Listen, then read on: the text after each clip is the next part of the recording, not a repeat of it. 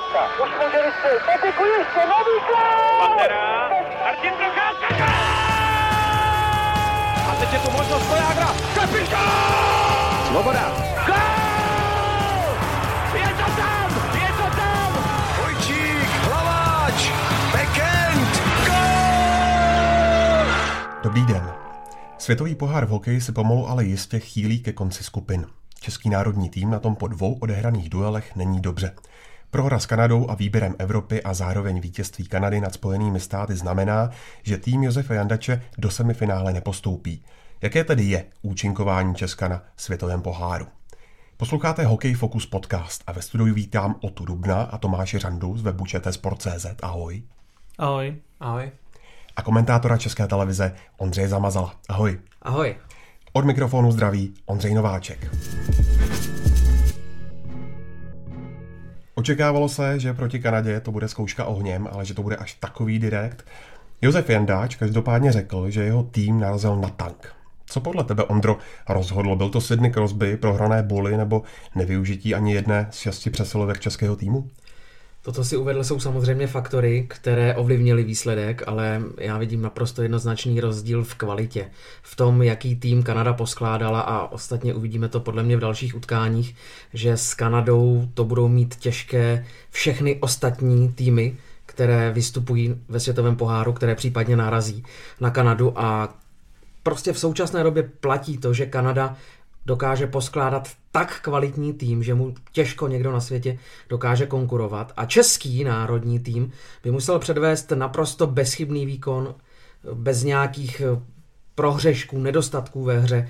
Musel by přidat i v ofenzivní části to, co se sejde třeba jednou za čtyři, pět, šest zápasů. A pokud by se tohle všechno spojilo, tak by národní mužstvo Josefa Jandače mohlo pomýšlet na vítězství, ale to se nestalo. Navíc čeští hráči kupili chyby, nepočínali si dobře ani v jedné fázi, v obraně, v útoku a z toho vyplývá výsledek. A to, jestli potom zapůsobil Sydney Crosby, to, že Češi ztráceli buly nebo že nezvládali přesilovky, to už jsou jenom faktory, které pomohly ke konečnému výsledku. Jak na to nahlížíte vy, kluci? Tak uh, myslím si, že prvních 10 minut bylo dobrých. Kanada se chytla tím trochu, řekněme, šťastným golem Crosbyho a pak už, pak už to v podstatě jako jelo. Ale mám trochu pocit, že naši do toho zápasu nešli s tím, že ho můžou vyhrát. Jako nástup, nástup dobrý, ale od toho, od toho prvního gólu už se v podstatě jenom vezli a nemám pocit, že by jakoby, tým měl nějaký jako plán B, jak s tou Kanadou hrát v případě, že budou prohrávat, což se ale vlastně dalo docela čekat, že ten první gól dostanou spíš oni, než, než by první dali. Tomáši. No, já bych asi mm, jenom doplnil, že český tým doplatil na ty, řekl bych, i dlouhodobé nešvary, kdy uh, má problém klasicky s nedůrazem před oběma brankami, nedisciplinovaností, i když počet vyloučených uh, nebyl extrémně vysoký, tři vyloučení uh, není vysoké číslo, ale ta efektivita Kanady byla neuvěřitelná. Využila dvě přeslovky ze tří. A v tomto utkání si český tým něco tak podobného nemohl dovolit, ale bohužel stalo se. V tom utkání navíc chyboval Michal Kempný, který provedl hrubku i v duelu proti výběru Evropy. On v květnu podepsal smlouvu s Chicagem, přesto nebylo trochu pozdě si úzké kluziště, na němž nikdy nehrál, zkoušet až teď v Kanadě o to? Tak to není problém jenom Michala Kempného. Já mám pocit, že tým vlastně už dopředu akceptoval to, že je outsider a nesnažil se to vlastně ani nějak vyvrátit. Což jakoby důkazem toho je, že v podstatě na úzký let se s výjimkou toho zápasu v Petrohradu naši dostali až v Pittsburghu před zápasem s malými severními Američany. A jako kdyby opravdu chtěli na tom světovém poháru uspět, tak si myslím, že zúžit kluziště při tréninku v Praze je naprostá marginálie. Jak to vidíš ty, Ondro? Souhlasím s Otou, to je rozhodně pravda a my jsme o tom mluvili i v našich přímých přenosech, že je nesmyslné, proč z Rusy přípravný zápas na světový pohár s výhledem na úzké kluziště hrát na běžných evropských rozměrech. To mě taky celkem zaráží. Michal Kempný, já bych se ho rád zastal. Podle mě to je náš současně nejlepší back. To, že dělá chyby, vyplývá z toho, že se snaží hrát, snaží se podporovat útok, snaží se být kreativní, což je v českém hokeji nedostatkové zboží, že občas se stane chyba, když ho napadají dva Kanaďani, dva skvělí hráči, tak prostě obránce občas zachybuje, tam to spíš vyplývá z nějaké kompaktnosti, protože zase necítím být takovým odborníkem, abych eh, jednoznačně třeba při téhle situaci označil Michala Kempného za chybujícího hráče. Ta chyba vždycky vyplývá z nějakého celkového postavení všech dalších spoluhráčů na ledě, o tom, jestli mu někdo najíždí, o tom, jestli se mu spoluhráči ukazují. To už potom ty zpomalené záběry samozřejmě nenabídnou celkový pohled na tuhle situaci. Takže Michal Kempný chyboval, On se z toho poučí, ale z mého pohledu je to rozhodně nejkonstruktivnější český back v současnosti. Samozřejmě neměl čas přivyknout si třeba na úzké kluziště, ale já si troufám odhadnout, že v základní části NHL bude patřit mezi šest hrajících backů Chicago. Experti České televize, Sikora, Pospíšil, Antoš, eh, hovořili ve vysílání také o chybějící kreativitě, eh, ať už u útočníků, anebo obránců. Je i to kámen úrazu? Chybějící kreativita, to je dlouhodobá záležitost. To se ti hráči nenaučí během tréninku před světovým pohárem. To souvisí s tím, jak v současné době pohlížíme na český hokej. Souvisí to s tím, že naráží na kritiku nějakých dlouhodobých trendů, kam se vůbec ubírá výchova mládežníků u nás. Podle mě velmi trefně to umí pojmenovat Michal Broš nebo Luděk Bukač starší. To znamená kreativita, ano, chybí nám, ale protože narazíme na neobvykle silného soupeře, na nejlepší tým planety a ten vám prostě nedovolí improvizovat. Tu kreativitu vám nedovolí a co nám zbývá naučit se tu kreativitu už od mladých let, od těch žáčků, kdy přesně jak říká třeba Michal Broš, u nás obránci jsou učeni k tomu, aby jenom odpalovali puky, dostávali je do středního pásma. Naopak, do 15 let my musíme nechat ty hráče růst tak, aby je trenér nepeskoval za každou chybu, ale abychom tu kreativitu v nich dokázali vybudovat a nej naopak potlačovat. A souhlasí s tím o to, že tam chyběli v tom výběru, aniž bychom ho třeba chtěli kritizovat i mladí hráči, jako třeba Simon, Vrána? Tyhle ty hráči na akci formátu světového poháru rozhodně nemají. Já si myslím, že problém je třeba i v tom, že když se podíváme na soupisky třeba dvacítek obránců, třeba za posledních pět let, tak nemám pocit, že někdo z nich by prorazil do NHL nebo aspoň do KHL. Jako, jsou to většinou hráči, co hrajou v lepším případě Českou ligu. Což, což je pak samozřejmě problém. Já bych se vrátil ještě k uh, Michalu Kempnému. Souhlasím s tím, že on byl vidět. Já to nemyslím negativně teďka. On byl opravdu na tom ledě vidět, což se třeba o Nakládalovi a Jordánovi, což jsou dva naši obránci, kteří nemají smlouvu v NHL a vlastně svým způsobem trochu oni hráli. Jako se vlastně říct nedá. A ta kreativita, eh, když se podíváme třeba na Švédy, Švédové nehrajou nic moc pohledný hokej, ale Dva z jich čtyř gólů dali obránci a ani jednou to nebyla žádná střela od modré čáry. Jednou Hedman si sjel tuším na kruhy a Stralman ten střílel v podstatě asi z vetru ze dvou. A bylo to evidentně jakoby nacvičená akce. Oni takhle hrají, oni ty obránci, obránci si sjede z modré až před bránu a klidně zakončuje. To jako u nás prostě vidět není, bohužel. Tomáš je naopak výkony brankářů Michala Neuvrita a Petra Mrázka, ty lze jenom pochválit, ne?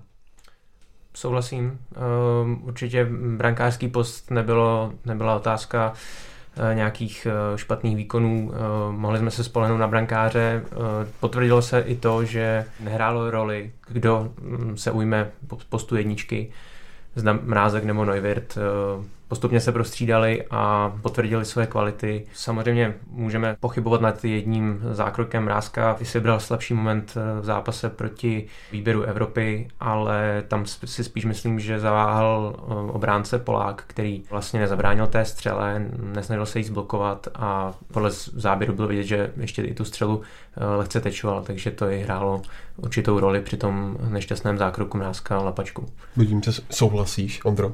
Brankářské výkony se vždycky hodnotí velmi složitě, ale můžu podpořit samozřejmě tyhle ty názory. Oba naši brankáři předvedli velmi jisté, koncentrované výkony. Petr Mrázek, Michal Neuwirth evidentně patří řekněme do té lepší půlky brankářské sestavy v NHL a je to dobrý bod, že se Česko může spolehnout na skvělé brankáře, ale v současné době, když to můžu srovnat s ostatními zeměmi, tak eh, rozdíly nejsou velké. Švédsko může vytáhnout Henrika Lundqvista, to je podle mého soudu nejlepší brankář současnosti. Kanada, Spojené státy americké, všechny tyhle týmy mají kvalitně zastoupený brankářský post, rozhoduje se v současném hokeji jinde. Mluvíme tady o tom celou dobu v současnosti je klíčové to, jestli dokážete vůbec vybrat do svého týmu, jestli disponujete kvalitními obránci, kteří dokážou hrát obou směrně, to znamená dopředu i dozadu. Dominik Hašek na Facebook Live webu ČTsport.cz řekl, že první a třetí gol Kanady proti Česku neměli platit. První dal Crosby, třetí Bergeron, u obou měl figurovat nedovolný kontakt s Neuwirtem. Pozdě bych a honit, ale stejně, jak na tu situaci nahlížíš, Ondro? Musíme rozlišit to, jakým způsobem vykládá tohle pravidlo NHL a jakým způsobem Mezinárodní hokejová federace. Já se přiznám, že to byly hraniční situace, ale teď si je úplně přesně nevybavuju, ale jeden gol padnul v situaci, kdy hráč soupeře vložil hůl mezi betony. Neuwirta, pamatuju si to dobře, a potom v té rozhodující fázi naopak vyndal pryč řekněme, že omezil jeho pohyb v té prvodní části celé akce, ale potom v tom důsledku už nikoliv. Ta druhá situace vždycky záleží samozřejmě, jak to vyloží rozhodčí, ale já věřím tomu, jakým způsobem se pracuje v NHL i s tím, jak eh, trenéři si můžou vzít výzvu, to znamená, i oni můžou celou situaci reklamovat u videorozhodčího a potom rozhodčí celkově ti na ledě i ti u videa posoudí, jestli to je nebo není sporná situace. A hlavně to jsou momenty, které absolutně, neříkám, že neměli vliv na ten zápas, ale to pouze slouží jako výmluva týmu, který prohraje, že dostal první sporný gol a pak už se to vezlo. Já prostě jsem přesvědčen o tom, že kdyby Kanada neskorovala z těchto dvou momentů, tak by skorovala ze dvou ze tří jiných a naopak mohlo by je to nabudit a skončilo by to třeba 8-0 podle mě to je taková marginálie, která o tom výsledku vůbec nerozhodla. O to souhlasíš. Určitě. Kanada by ty góly dala prostě jindy. U toho třetího gólu tam je to podle mě ani ne zákrok na Neuwirth, jako spíš ten faul, nefaul na, na Kempného, který rozehrával. Tam si myslím, že řekněme, tam trošičku byla jako ta daň toho, že vyloučit kapitána Kanady Crosbyho za takovýhle zákrok eh, si ty rozhodčí podle mě úplně jako nedovolili nechci, nechci tím říct, že to, že to byla úplně chyba. Ten hra, zákrok byl opravdu hraniční, dal se to posoudit oběma způsobama. Tam hrálo roli podle mě určitě to, že Kempný právě jak není zvyklý na úzký kluziště, tak nečekal, že u ní ten cross bude takhle rychle. A potom prostě jako ta situace už se dohrála, jak se dohrála.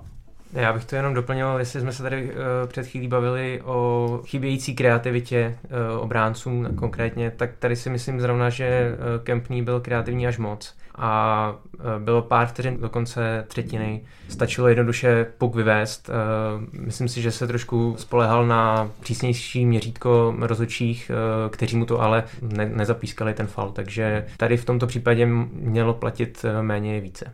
Poslouchejte nás dál, bavit se budeme i o dalších týmech na světovém poháru, třeba o senzačním konci Spojených států už ve skupině.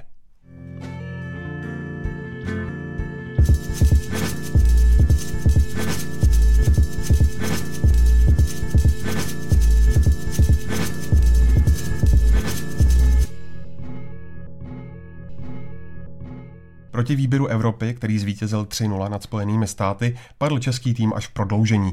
První český gol na turnaji každopádně padl až po 93 minutách. Ondro, souhlasí s tím, co říkal trenér Jandáč, že ta prohra s Kanadou svázela hokejistům nohy, nebo v čem byl problém? Těžko hodnotit. Mně některá tahle vyjádření připadají dost alibistická. Nebyl jsem nikdy profesionální sportovec, ale nevím, jak by mi prohra v jednom utkání, prohra s velkým favoritem celého turnaje, prohra proti soupeřům, kteří jsou, řekněme, subjektivně lepší, jak by mi mohla svázat nohy do dalšího zápasu. Naopak v dalším zápasu přece chci přesvědčit o tom, že patřím mezi nejlepší. Čeká mě soupeř hratelný, přibližně na mé úrovni.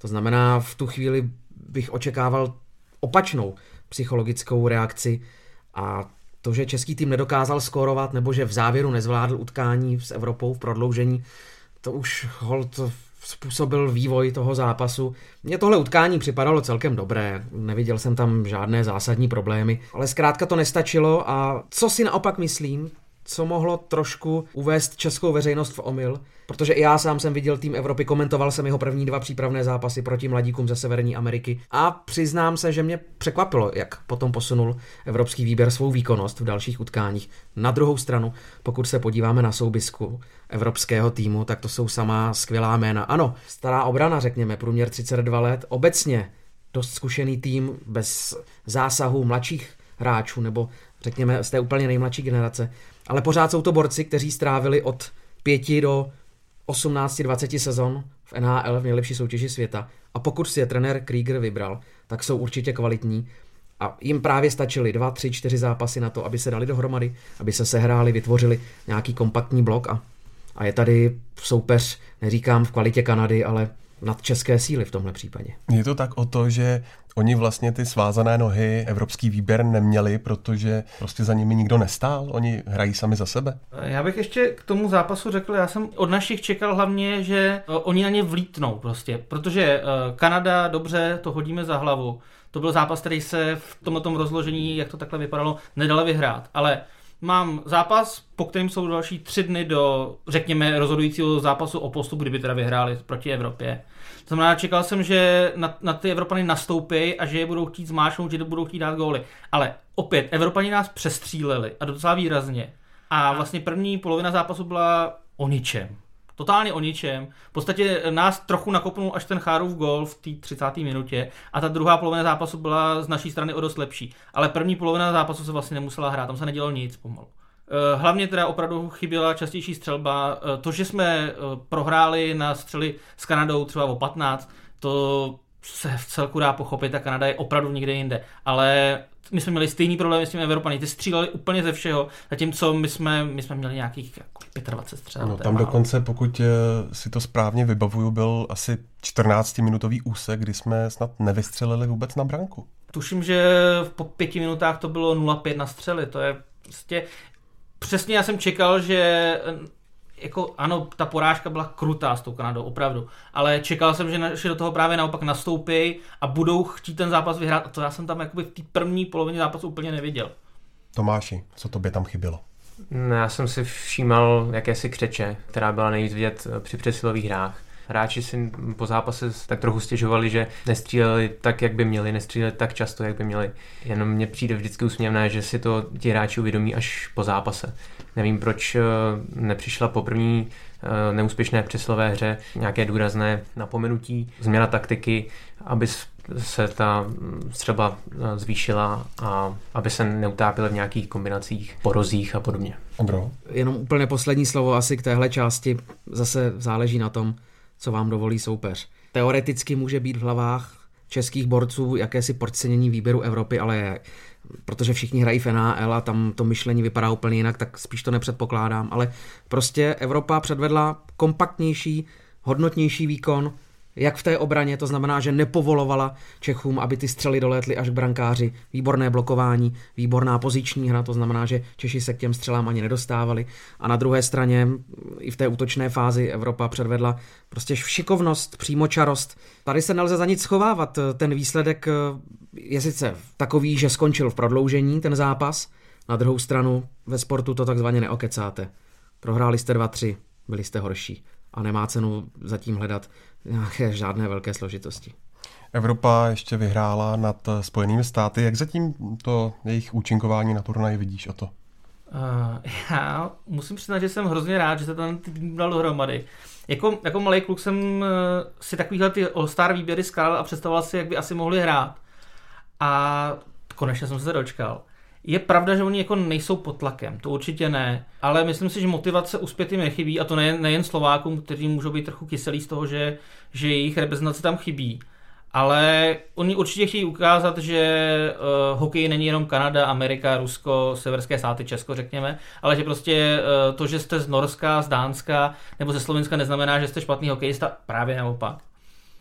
I tam se můžou uh, rodit skvělí hráči. A oni, oni jsou tak trošku exibiční výběr, samozřejmě.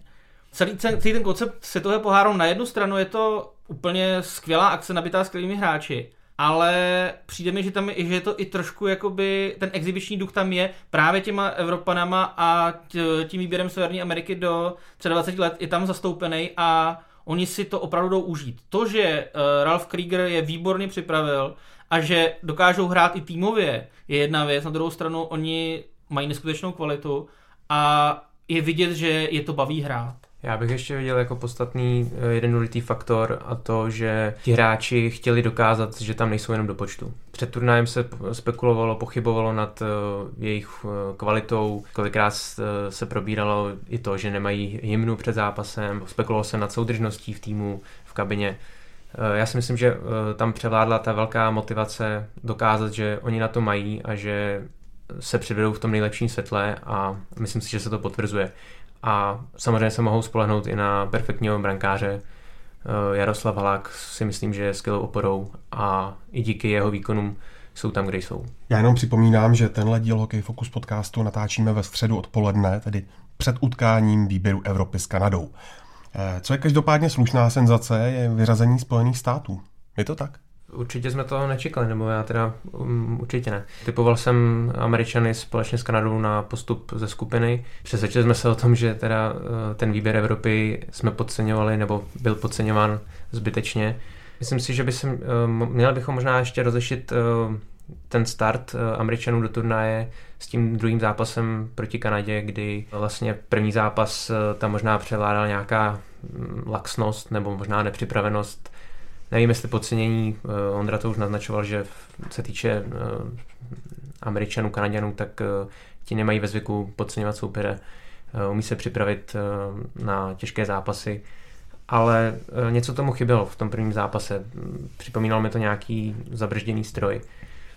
V tom druhém zápase proti Kanadě první minuty jim patřili, američané přehrávali Kanaďany, zejména v soubojích ale právě myslím si, že ta taktika eh, kouče Tortorelli, který chtěl Kanadu eh, vlastně přehrát fyzicky, tak eh, narazila na ten rychlý a kombinační hokej Kanaďanů, který, vlastně, který si můžeme všímat na tomto turnaji, že hraje prim, že slaví úspěch a myslím si, že z tohoto pohledu na to američané nakonec na to dojeli.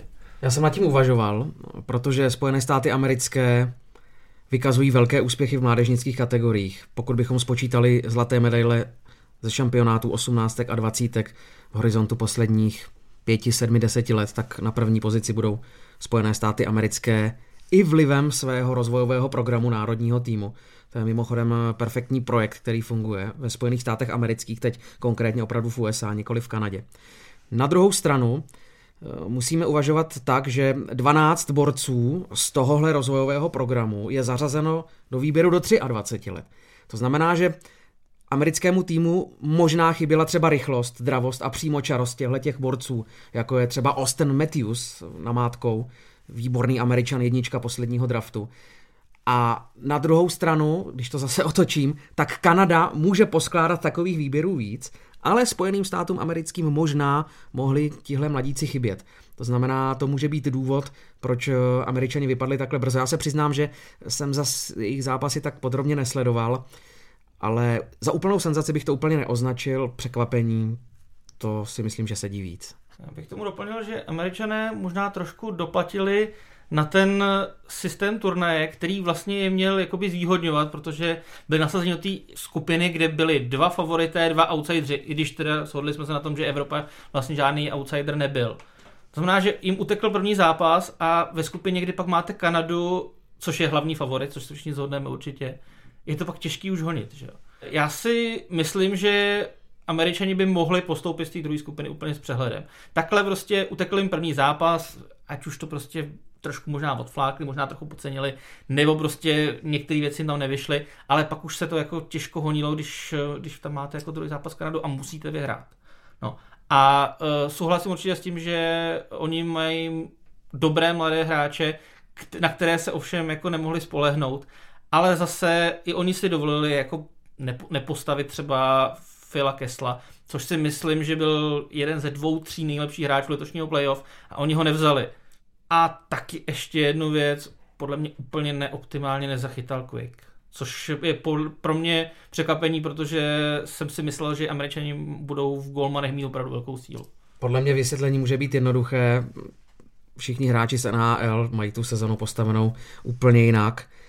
Řekněme, že v Evropě ta letní příprava funguje zase trošku rozdílně, ale protože tam nejsou hráči z Evropy, tak můžeme to vztáhnout na celkovou přípravu borců před začátkem NHL a speciálně Jonathan Quick je podle mě posledních letech nejlepší brankář pro závěrečné zápasy. Dvakrát vychytal Stanley Cup Los Angeles Kings, takže on tu formu dokáže vyladit na konec sezony. Ale teď si vemte, že vy se připravujete na začátek NHL a zároveň předtím máte světový pohár. To znamená další akce, na kterou vy musíte nějakým způsobem formu vyhodnotit dobře. A zřejmě jsou zkrátka hráči a třeba mezi ně patří právě Quick, kteří prostě to neumí takhle na začátku sezony předvést dobrou formu a obecně to může být důležitý faktor celého světového poháru. Přece jenom je to soutěž, která předchází začátku NHL a co si budeme povídat, eh, ti hráči kladou 100% důraz určitě na svou ligovou soutěž Netvrdím, že by tím způsobem nějak odflákli světový pohár, ale přece jenom myslím si, že u některých z nich to může působit jako takový faktor, který trošku sráží tu výkonnost dolů. Na druhou stranu všechny týmy jsou ve stejné fázi, to znamená hráči v NHL, kteří se v létě připravují individuálně a zrovna v tuhle dobu by nastupovali na kempy, takže tam ta startovní pozice je stejná, ale každý se s ní dokáže vypořádat jinak. Hokej Focus podcast pokračuje už za malý moment dále.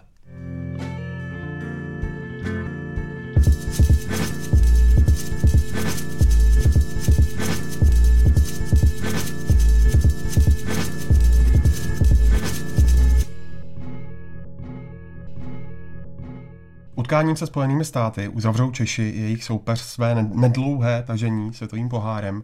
Co toho zápasu čekat, Ondro?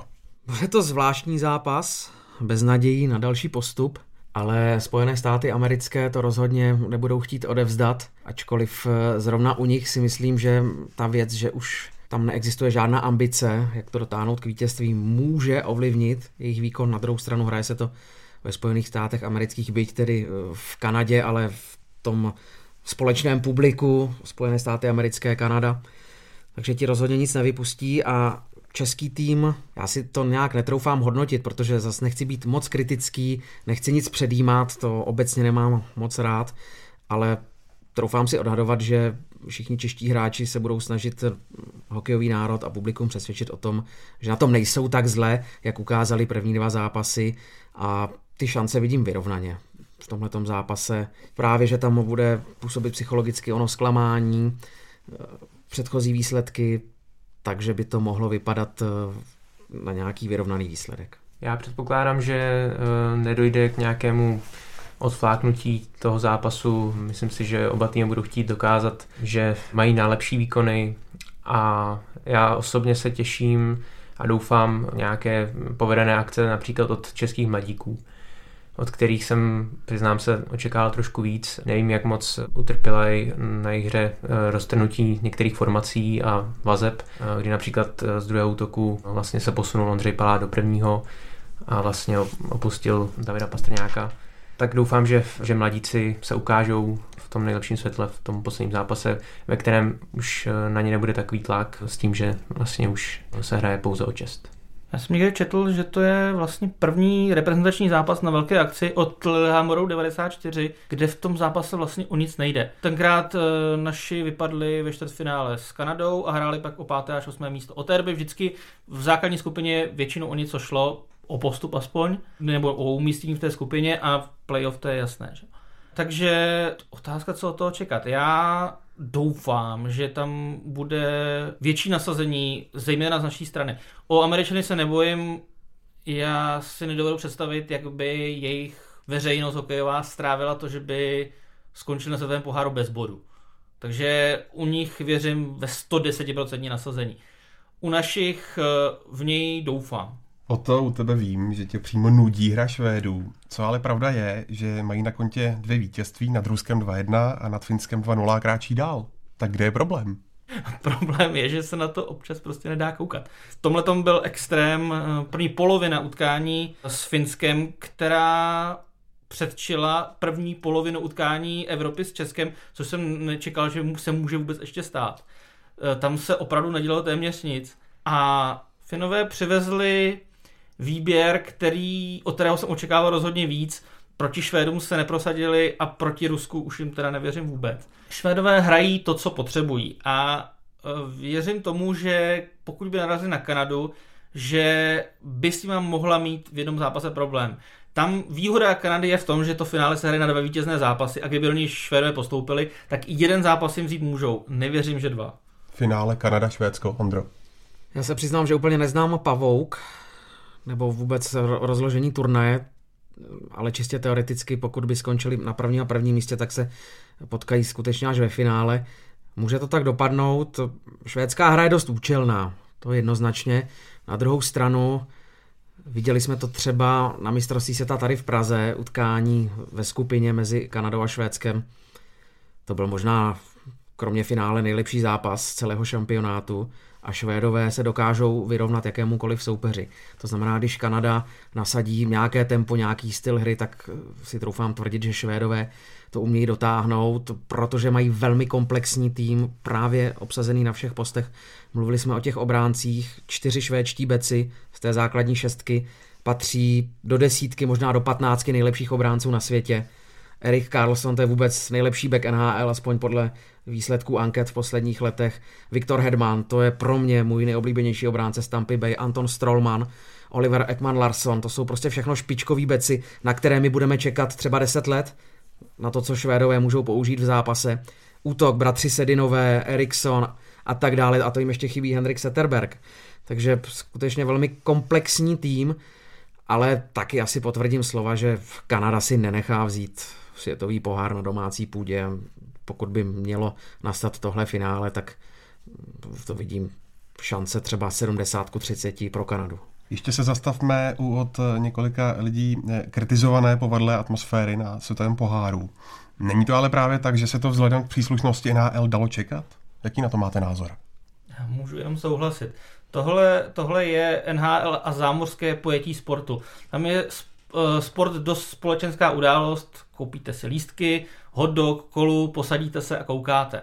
Není to, není to žádný velký kotel. Tomáši? No, souhlasím. Kdo očekával eh, v Torontu nebo v, eh, obecně v, v Severní Americe atmosféru, jakou znám například z extraligových stadionů v České republice, tak uh, možná, možná bude zklamaný nebo byl zklamaný, ale očekával marně. Uh, skutečně ta atmosféra je tam spíše komornější. Samozřejmě eh, na druhou stranu, když eh, tým předvádí perfektní akce, tak to naopak publikum dokáže ocenit. Takže mm, nebral bych to úplně kriticky, že je tam komorní atmosféra jako v divadle, kde se jako vůbec nefandí. Můj současný problém, takový vnitřní, je, že eh, se moc neumím vypořádat s tím, jak Češi nedokážou přijmout jinou kulturu, jiný názor. Projevuje se to ve všech oblastech společenského života. Mě dorazily po olympiádě některé maily nebo když jsem se bavil s lidmi, jak ti brazilští fanoušci byli neurvalí a neúctiví, protože pískali při akcích soupeře na beach volejbalu, na fotbalu. Ale my prostě musíme do toho vstupovat s tím, že to je prostě jiná kultura. Brazilci jsou úplně jiná kultura, úplně jiná mentalita a prostě u nich je zvykem, že se píská na soupeře a že se mu třeba nepřeje. Já jsem byl přímo na místě a nepřipadalo mi to nějak jako hrozné. Prostě se to tak tam dělá tak tam takhle ten sport pojímají. To stejně přesně, jak říkali kluci. To je Severní Amerika. Tam se ten sport sleduje úplně jinak, ale to přece neznamená, že to je nějak horší. Češi prostě si myslí, že jsou ve všem nejlepší a že jenom u nás se fandí nejlíp na světě. Ať se vědou podívat do Německa nebo do Švýcarska. Tam je na každém utkání nejvyšší hokejové soutěže mnohem bouřlivější atmosféra, než je u nás. Ale my budeme tvrdit, že v Česku je ta kulisa nejlepší. To je takový český kolorit. Takže když to vstáhnu ke světovému poháru, je to prostě jiné, sleduje se tam to utkání jinak, přesně jak tady zaznělo, je to spíš společenská událost. Naopak ty lidi v mnoha věcech jsou mnohem sofistikovanější, mnohem uznalejší, dokážou třeba zatleskat při akci soupeře, což teda Češi tvrdí, že umí, taky ale neumí. Zkuste si někdy poslechnout, co zaznívá na hokejových stadionech směrem k soupeři, třeba ke Spartě, to je eh, něco neuvěřitelně vulgárního, takže my to neumíme, ale naopak v té Severní Americe se ty lidi, diváci jdou pobavit, užít si ten zápas tím, že třeba poklábosí s někým vedle. A druhá věc, teď neznám úplně přesně tabulky návštěvnosti, ale ty zápasy jsou buď vyprodané, anebo téměř vyprodané, anebo je tam 15, 17, 18 tisíc diváků. Vždy to jsou úžasná čísla. Co bychom za to dali my, kdyby na takovéhle akci, kde de facto vystupuje jeden domácí tým a potom zbytek soupeřů, samozřejmě pokud odečteme domácí mistrovství světa, které jednou za x let, tak co my bychom za to dali? Podle mě to je naprosto skvělé, že chodí na zápasy 20 tisíc lidí, navíc v zemi, která hokej zrodila, v Torontu, které je netvrdím přímo meka hokej, ale jedno z těch hlavních měst eh, hokeje v Kanadě, takže já v tom nevidím žádný problém a mně se ta akce líbí. Mně se ta akce líbí a nebojím se to říct a nebudu ji schazovat jenom proto, že tam diváci nefandí tolik, jak já bych předpokládal. Ondro, ty jsi nám tady úplně rozohnil, eh, tak skončíme nějak hezky. My jsme v prvním díle Hokej Focus podcastu eh, měli eh, Hockey Ninju, hokejová analytika. Ty taky máš rád statistiky a vydal si novou knížku. Ano, je to kniha rekordů extraligy ledního hokeje, to znamená jenom té části samostatné české nejvyšší soutěže od roku 1993 do roku 2016. Vydali jsme to ve spolupráci s BPA, to je agentura, která zastupuje celou extraligu a extraligové kluby a důvod je jednoznačný, píšeme to i v předmluvě, jednou provždy sjednotit všechny metodiky, různé statistiky, které se odlišují médium od média, nebo člověk od člověka, statistik od statistika a dát to dohromady. Nenárokujeme si patent na pravdu, víme, že se tam můžou objevit chyby, jsou to tisíce čísel a jmen, která jsme museli za prvé prostudovat v mém případě, za druhé potom to nasázet do tabulek, do textů, za třetí zkontrolovat při takovémhle kvantum informací.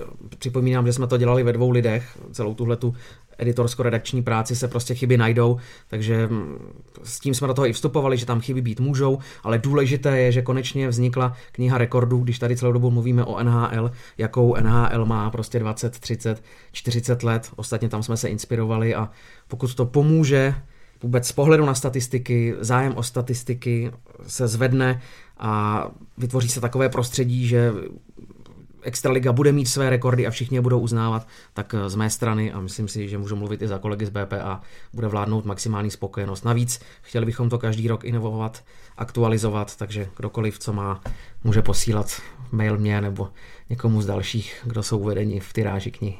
Výborně. To je z druhého dílu Hokej Focus podcastu vše. Budeme rádi za vaše postřehy, náměty i hodnocení, které nám můžete zanechat v komentářích. Děkuji Otovi, Tomášovi a Ondrovi. Děkuji i vám, milí posluchači, a připomínám, že nás najdete na stránkách čtsport.cz, ale taky na Soundcloudu, iTunes či v dalších podcastových aplikacích. Nový díl Hokej Focus podcastu očekávejte po konci světového poháru. Mějte se hezky.